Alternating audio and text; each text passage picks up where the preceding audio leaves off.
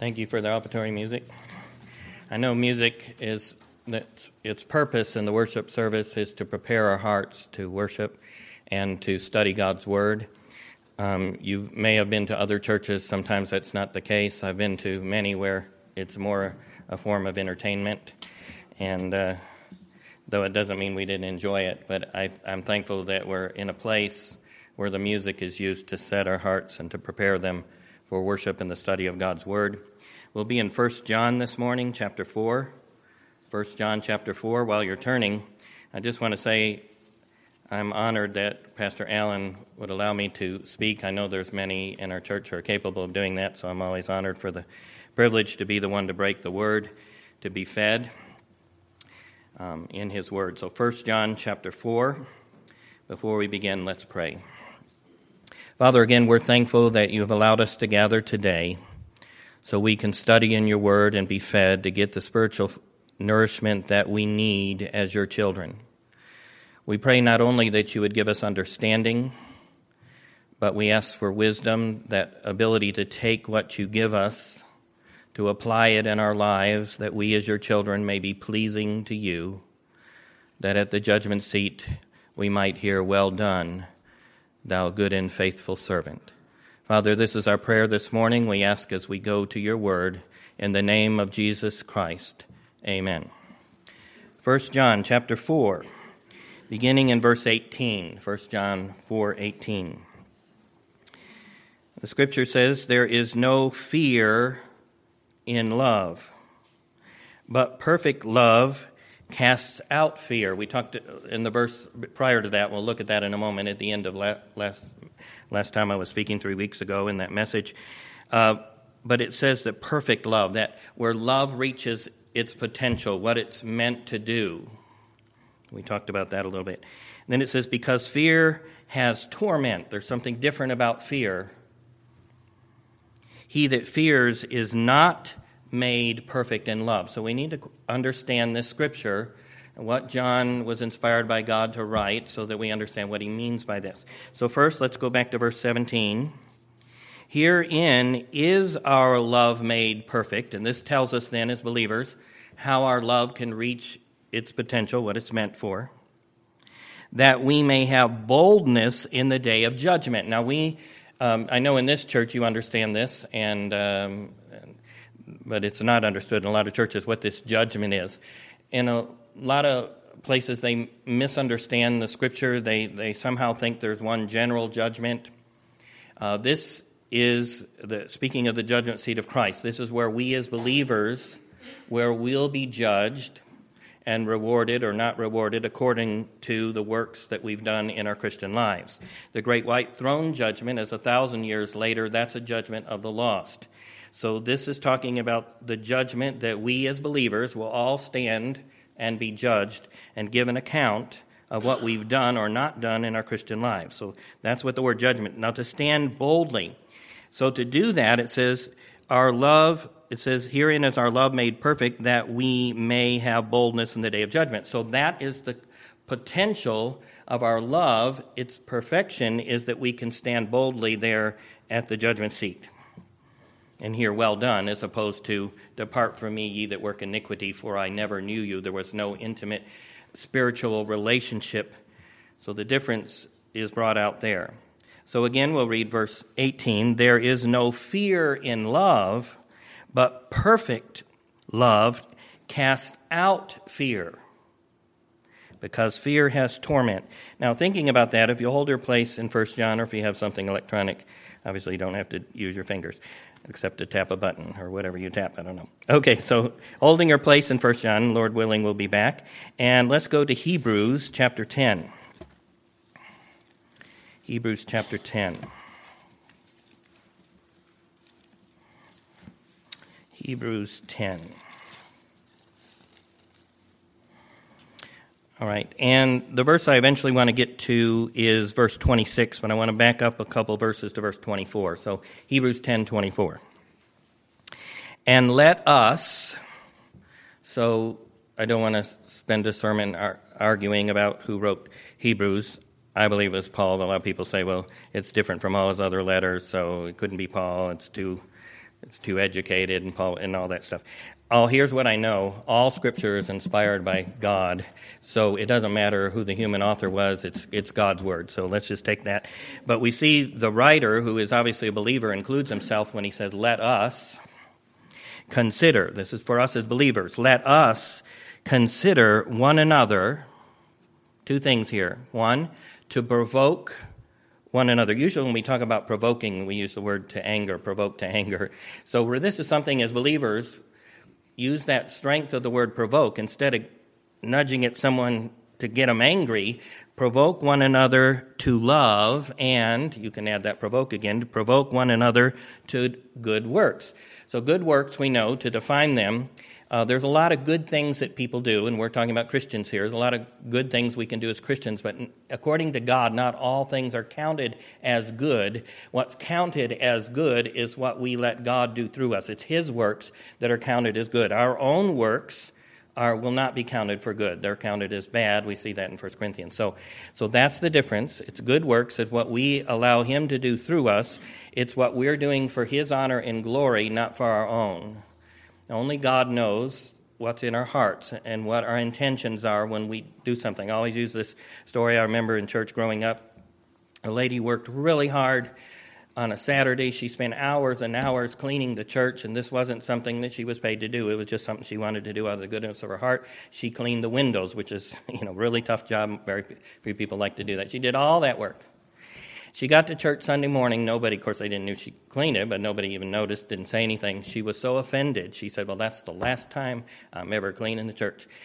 So the point is, there's a difference. What was it? Did she do it for the Lord? Did she let the Lord use her, or was she doing it to get that honor and glory? And Jesus said, just like when he talked about the Pharisees, they were doing many things when they prayed publicly. It was to get the praise of people. And he said, they have their reward. They already got it. So we can get it here, or we can get it there. That's the choice we have as Christians good works or not. So we're to provoke one another to love, and that's the subject of 1 John, and to good works. Now let's go on. Verse 25 is important. Not forsaking the assembling of ourselves together. So while we're as Christians provoking one another to love and good works, the best place to do that is when we're assembled together. Now, today in modern times, we have closer communications because you can communicate electronically through different means and you can get on a phone and talk to people. So you can encourage them through the week. But it's something different about coming together, assembling. There's something different about that. So I'm not saying, I don't think God is intending here for us to stop communicating during the week that we can do nowadays more easily than people could then and only in these modern times. But it's important that we not stop assembling together. Here's why it says that. It says in verse 25, continuing in Hebrews 10, it says, as the manner of some is. We already know it was that way 2,000 years ago, and it's even more so now that the manner of, or the practice of a lot of Christians is not assembling together. They're not worshiping anywhere. And I realize in the time we're living where there's less and less of the word being preached, it's hard to find a church that's preaching the word. We're blessed in Chattanooga, I think, namely a lot of the reason because the ministry that God used through Brother Wilson at Daytona Heights, and a lot of people were influenced. And, and there's places like Faith Baptist, there are places where you can find the word being preached. And if you go to other cities, if you've ever visited somewhere and think, well, I want to go to church somewhere, so you pop into a church, it's hard to find the one, a place that's in the Word, especially uh, that understands salvation of the soul, is preaching the kingdom truth. So it's really difficult, but it's important to assemble together. A lot of Christians have quit going altogether. Now it says, here's why we go exhorting one another. And, oh, well, exhorting means encouraging. We're to encourage one another, so it's important that we do that. Here it says, and so much the more as you see the day approaching. Now, the day we're talking about is, is the judgment, which he's about to talk about, and that's what's in 1 John 2, that judgment. That time of our Lord returning is when that judgment's going to take place, is getting nearer and nearer, and it's very near now. So it's important. The assembling together is more important now than it was ever before. Even so much the more. So it's important. So if we can if we only have a chance to get together once a week, it's hard if we miss a week or miss two weeks. And for believers who are start to get in that situation, it's harder to get back. It's easier, well, you know, I'm too tired to go. Somehow, I know Christians that I've spoken to, some in my own family, um, once they get out of going, it's hard to get back, and something always comes up. Some something comes up that they can't make it, but somehow they manage to make it everywhere else during the week. Just a unique factor there. So it's important. Now, verse 26, that's the one that ties in. We're talking about fear. Verse 26 For if we sin willfully. Now, I've heard different messages on this, and basically, as far as I'm concerned, other than we know from 1 John chapter 1 that when we confess our sins, He's faithful and just to forgive us our sins and to cleanse us from all unrighteousness, because I believe there's sin we're not aware of. We can only confess sins that we're aware of, but we sin sometimes that we're not aware of. But mostly, sin we do is willful. So, what does this mean here? Well, let's read the rest of it here's where it is For if we sin willfully after that we receive the knowledge of the truth. In other words, we've studied in the scripture as a believer, and God has pointed out that a particular thing is wrong to do as a believer, or a particular thing is wrong to do if we don't do it. So there's two ways to look at that. We call them sins of commission and sins of omission. Like assembling together. That's something we're supposed to do. So if a Christian quits doing that, and God points that out here in Hebrews, they need to forsake the, you know, to not forsake the assembling together, and they continue to forsake assembling together, that's a, considered by this scripture a willful sin. They are deciding as a believer to shake their fists at God and say, I don't care what you're telling me, I am going to continue doing whatever I please. That is the definition of a carnal Christian. So we have a choice as believers to be carnal or spiritual. And so, if we choose as a believer to be carnal and sin willfully when we have been pointed out by Scripture that a particular thing is wrong to do, or it is important that we make sure we do it, what happens? It says, There remains no more sacrifice for sins. Well, this all connects to 1 John 2, because in 1 John, you know, it talks about in, in, in chapter 1, in fact, if we confess our sins, he's faithful and just to forgive us our sins. All right, when we admit, the word confess means admit when we're pointed out something is wrong, we admit it. The blood takes care of that. The whole purpose, you know, in the Old Testament, there was the blood shed by the animals that were brought in sacrifice. Jesus now is the fulfillment of all the Old Testament types, not only the atonement, uh, which was the covering, but now the cleansing, the washing away.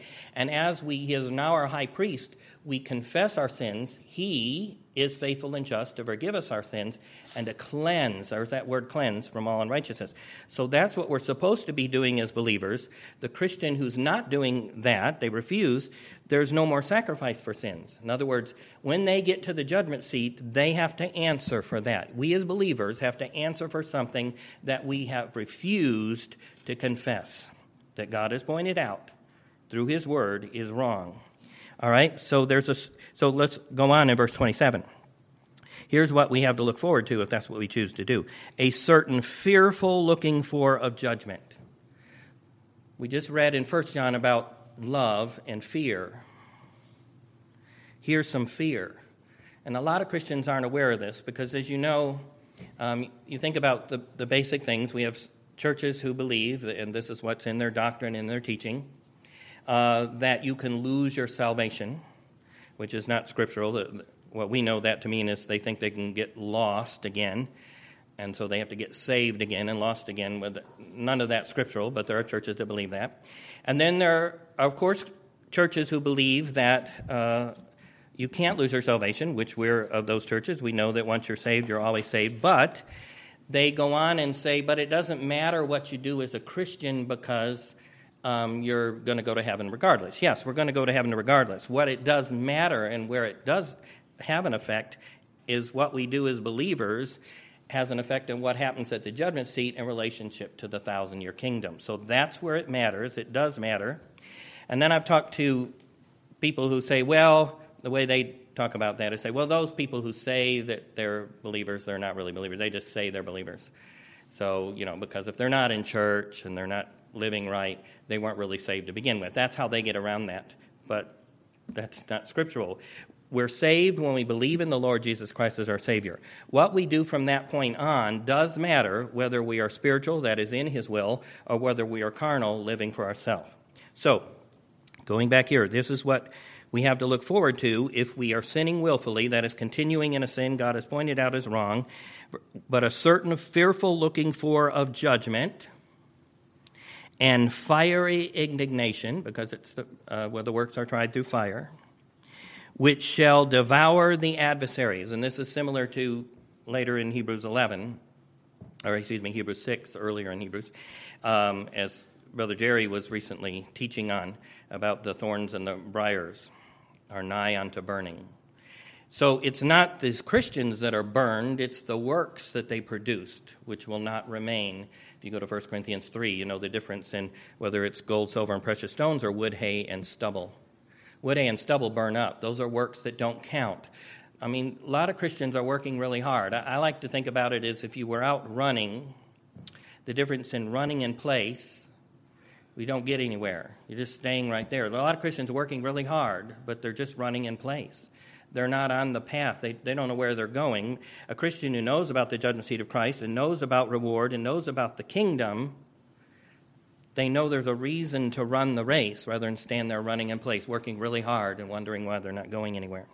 All right, so here's uh, the scripture about fear. Now, coming back, if you will, to 1 John chapter 4. 1 John chapter 4. Again, verse 18. There is no fear in love but perfect love casts out fear. So if we're a Christian who, when God points out something is wrong, we confess it and get back at His will, that's something that has to be done on a daily basis. Isn't that something? A lot of churches, you know, it's how you come down the aisle, you get saved, and that's it. That's the beginning of the Christian life. You don't even have to come down the aisle. You can believe in the Lord Jesus Christ right in the pew where you are, at home, wherever you are. I realize now when I came down the aisle in a church Easter Sunday, 1971. I was 11 years old. And I believed in Lord Jesus Christ. But I'd asked my mother that week before, because we had just started going to church in February as a family. And I asked my mother, I said, What do they keep talking about believing in Jesus? What's that? And she said, Well, if you believe in Jesus, you're saved and you get to go to heaven. And I said, Well, I believe that. So I already knew at that point I believed it. And then I was told to go forward in the church, and I did that. And then I was baptized. I didn't understand until later that I was saved the moment I believed, not the, when I came down the aisle. So that's believing in the Lord Jesus Christ. All right, so here again it says, But perfect love casts out fear because fear has torment. He that fears is not made perfect in love. The Christian, the carnal Christian who's not confessing their sin, continuing in it, their love is not reaching its potential. They'll not stand boldly at the judgment seat. It says, because he that fears is not made perfect in love. That connects to that, going back to that fear. Now, verse 19. We love him because he first loved us. Now, this is important throughout Scripture. You know, we're pointed out certain things.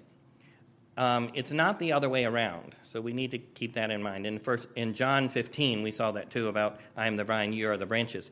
We can't produce fruit unless we're connected in the vine. The vine, it's from the vine that the sap flows through the branch to produce fruit, not we ourselves. We can't produce it on our own. Without Him, we can do nothing. So we know the, we love Him, we as believers love Him because He first loved us. Not that we loved him and he decided, oh, because you're loving me, then I'll love you. Verse 20. If a man say, I love God, and we're talking context of believers here, because I don't know why a lost person would say that. That would be weird. If you don't believe in God, why would you say you love Him? I don't know why you would say that. So, if a Christian, so that's the context, say, and the word man is in the Greek, by the way, anthropon. I just point that out because it means a human being, so it means male or female. It doesn't mean just males only. If a Christian say, male or female, I love God, and at the same time, I add that little because that's what it means here, while they're saying they love God, hates his brother, he, that Christian, is a liar, it says. So it doesn't make sense. It's, it's contradictory. We can't say as believers we love God if we're hating our brothers and sisters in Christ. The whole subject of what he's talking about is loving the brethren, which is, and I keep bringing this up, but I remember it's one church I heard they, uh, the pastor wanted. There's a translation of the Bible out there that's not gender specific, so it can't, it doesn't refer to Jesus as king because kings are thought of as males. So it changes all the words so that they're not. It's not king or queen or he.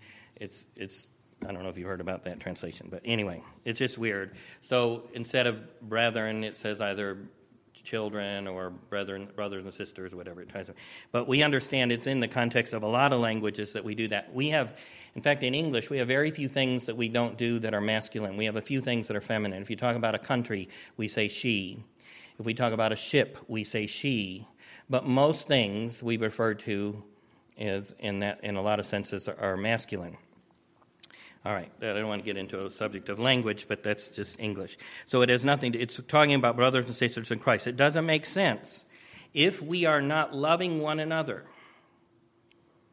then we can't say we love God. We can say it, but we're lying because it wouldn't be true. Now, for, the word for means because, he that loves not his brother whom he has seen how can he love God who, whom he has not seen?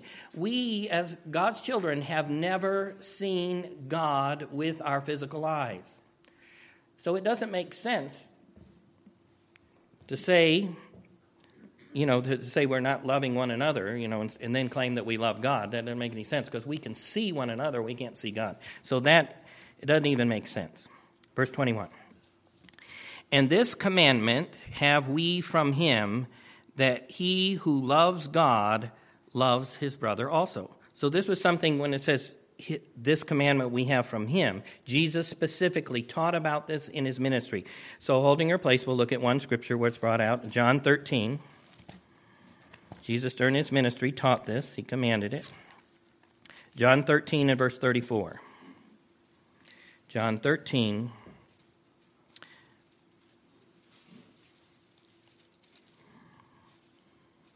That's the wrong scripture. So I think I meant Matthew, but let me see. Sorry. Or Mark, possibly. Matthew 13, 34. Yep. Oh, it is the right one. I'm just looking at the wrong one in my scripture. Okay, thank you. Done that before. I look at the wrong heading. John 13, 34. Get the page turn. Yes. A new commandment I give to you that ye love one another as I have loved you, that ye also love one another. So this is something that Jesus in his ministry commanded, and John brought, wrote down what Jesus said in his gospel. And here in his letter, the first, first John, we come back to First John, we see that he reminds us of that in verse 21. Now, chapter 5. Whosoever believes that Jesus is, and in the Greek it has the definite article, and here it is too in English, which is not always there. Jesus is the Christ, is born of God. Now, I pointed out this before, but I want to remind you the phrase born of God is unique to 1 John. You can just look at it as it comes up to something that it's talking about. I want to say something about the Greek, and this is not that I'm saying you shouldn't study Greek or if you have the opportunity, but I always feel like that a lot of people don't have the chance to do this, but you can always, through context, figure out the subject of what it's talking about, even if you don't know the Greek. One thing unique about Greek, once you then, if you got the context right, you can go to the Greek and you'll find that the Greek matches exactly it just works out that way every time. It's just if you have the right context of the scripture, the Greek will work out. But as Jerry was recently teaching, he pointed out the word believeth here in the King James, which we in modern English say believes, is present active participle. So those of you that love grammar, which I got grammar first in fifth grade, and I, I've loved grammar ever since. I was one of those people in seventh grade when we had to diagram sentences. I loved going to the board and doing that. That's just something. Uh, math was my favorite subject always, but I loved grammar, loved diagramming sentences. And not to get off on another tangent, but languages are interesting. You know, we learn our own native tongue by growing up hearing it right? Other people learn other languages the same way. They grow up hearing it. When you learn a foreign language, the way it's usually taught is you learn a bunch of grammar. When we were little learning English, we didn't learn grammar. If we heard it spoken correctly, that's how we learned it. We, don't, we didn't know why it was that way, we just learned that's how we talk. And that's the right way to talk, unless we heard improper grammar. And there are people that learned it that way, and it's hard for them to get straightened out because they heard it in their ear all those years. Instead of saying I knew it, they say I knowed better or something like that. So, um, different. I've heard people speak that way, and that's the way they heard it, so they think that's right. Um, but I just point that out because that's not how we usually learn language. But here in Greek, Greek is a very perfect language. So this one word is present active participle. The active means it's something we have to do ourselves. It's not passive, meaning it's done, it's indirect, but it's we, we have to do it. Present means it's now going on, and participle means like ing on the end. So believing. So this is a continuing, this is not when we believed in the Lord Jesus Christ as our Savior and got saved. This has to do with believing as Christians. That's what Jerry was teaching. So, whosoever believes that Jesus is the Christ. Now, there's a lot important here because the word Christ, Christe in the Greek, means translated Christ, which is the same in the Hebrew, referring to the anointed one of the Messiah. It means king. Jesus is the king. And you can't have a king if you don't have a kingdom. So the kingdom is the thousand year kingdom that's coming. That's what Jesus will be ruling and reigning over. So it's important to know that. Now, this phrase is born of God. So let's look at that as we go on. It says, And everyone that loves him, that's referring to God, God the Father that loves God the Father, that loves Him, that begat. It helps in English if you put a comma after begat. Loves Him that begat. The one that begat is the Father. Jesus is begotten of the Father. So everyone that loves Him that begat loves Him also that is begotten of Him. The begotten and the born are the same words, by the way. Okay.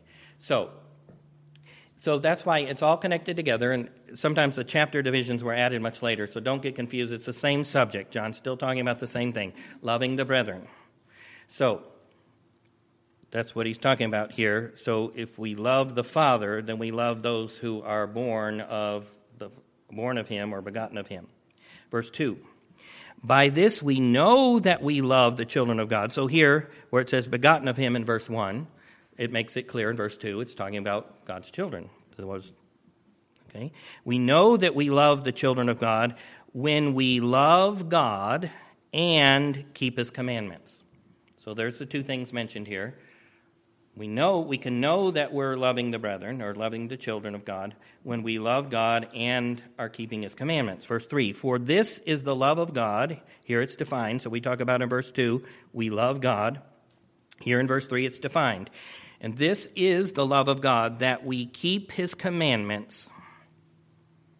So a lot of people think, oh, that's the Ten Commandments. Well, Jesus summed up the commandments love the Lord your God with all your heart, soul, strength, and might, and love your neighbor as yourself. When you think about the first four commandments, anyway, are tied to loving God, and the rest, 5 through 10, are tied to loving your neighbor as yourself. If you love your neighbor, you're not going to murder them. If you love your neighbor, you're not going to steal from them. If you love your neighbor, you're not going to go to court and bear false witness against them. If you love your neighbor, you're not going to covet them or your neighbor's wife or, or spouse or whatever. And all of those things that are in the Ten Commandments, the whole idea is summed up. So, that's how we love God. So, how do we love God? We keep His commandments. We do what He tells us to do. Now, it also says in verse 3 and his commandments are not grievous. That means they're not burdensome. So, holding your place here, let's see in Matthew chapter 11, just remind us of a scripture I think most of you have memorized. Matthew chapter 11. Matthew 11, we'll start in verse 28. Matthew 11, 28. Come unto me, all ye that labor and are heavy laden, and I will give you rest. This is a rest that's given. All you have to do is come, and it's given. Next part's a little different. In verse 25, instead of given, you'll see the word find. He's telling us as believers, take my yoke upon you. Um, unless you're aware of this or have ever seen one or how it used to work before tractors were involved and and plowing fields, they would take two oxen and put this harness device over the necks of two of them. It was called this thing here called a yoke. It would yoke them or join them together so they had the power of two ox, oxen pulling the plow through the field instead of one. So, so when we started with the combustible engine, we talked about horsepower because before it was horses that pull, pulled the carriages. So then we used horsepower, how many, it was equivalent to how many horse, horses would be pulled in the carriage. So here it has to do with oxen that they would use in plowing the field. So this yoke joins them together. That's what he's talking about a partnership or joining. He says, Take my yoke upon you. He's telling us, Jesus is telling us as believers, and learn of me. So it's a partnership, and we need to get in the Word and learn about Him. He, he says something about Himself I am meek and lowly in heart. A lot of people understand the word meek. But in order to be meek like Jesus was, he had to be totally yielded to the Father. This wasn't weak. People misinterpret the word meek to be weak. Yes, Jesus was meek on the cross. Think about the strength of that, that he did not respond the way he could have if he wanted to. You know, we sing the song, he could have called 10,000 angels. He could have stopped it all right there, but he did it for us. He continued through it. I am meek and lowly, this humbleness of heart, and ye, it says if we do that, we take the yoke and learn of him. It says, and ye shall find rest unto your souls. Notice it says souls here, talking about our Christian lives. Now, verse 30, to, to tie in where we are in John, First John. For my yoke is easy and my burden is light. So he'll never put more on us, that's in the scripture too, than we're able to bear. There's always a way through it. If we're trusting him, we don't always escape through it, whatever it is, because we don't always keep trusting. But it's never too heavy. And coming back to First John then. So he says, His commandments are not grievous. He doesn't give us, really, when you think about loving your neighbor, um, you know, loving one another. The whole subject of this is loving one another. It, and we're human, so that's not always, it means it's easy. By the way, this love is agape love, which we understand, which is unconditional. It's God's love through us, it's not our own love.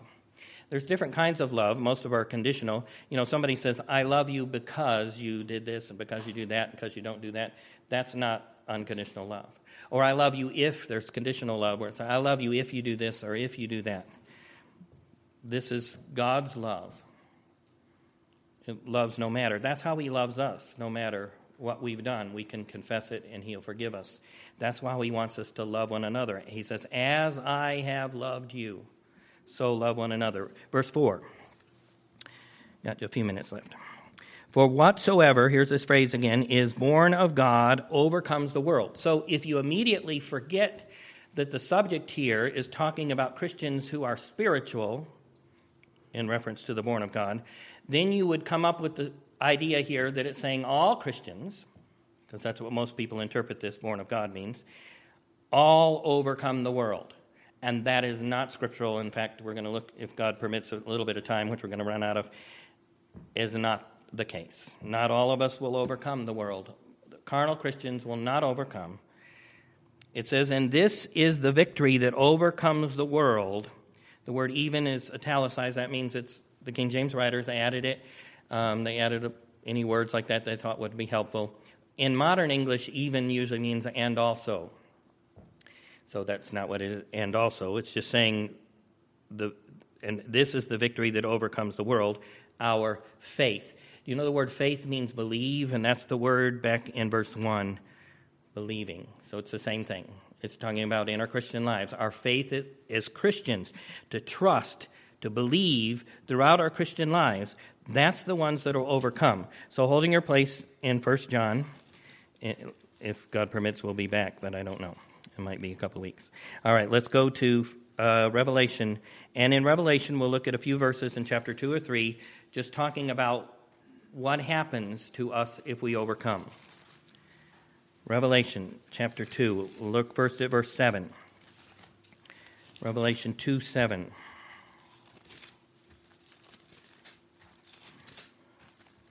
Revelation 2 and verse 7.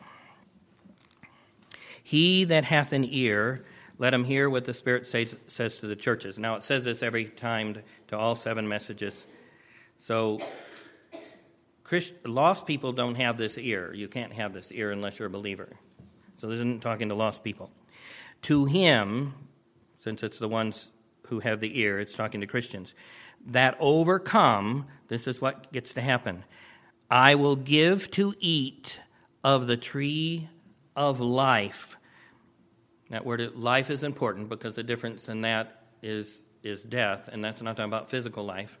It's talking about the soul. Talking about thousand years in the kingdom, this word life here. But it's the tree of life, which is in the midst of the paradise of God. I don't have time to do a whole sermon. I could do, we could do a whole study on each of these verses, but for time we'll go on. Jump down to verse uh, seven, uh, verse eleven. He that hath an ear, let him hear what the Spirit says to the churches. He that overcomes shall not be hurt of the second death. And that would take a long time to go over so that you're not confused with the great white throne judgment where the lost people are raised um, into their physical bodies and then they're cast in and they die the second death. So people, when they see the word life and death, they immediately think physical. This can't be talking about physical here.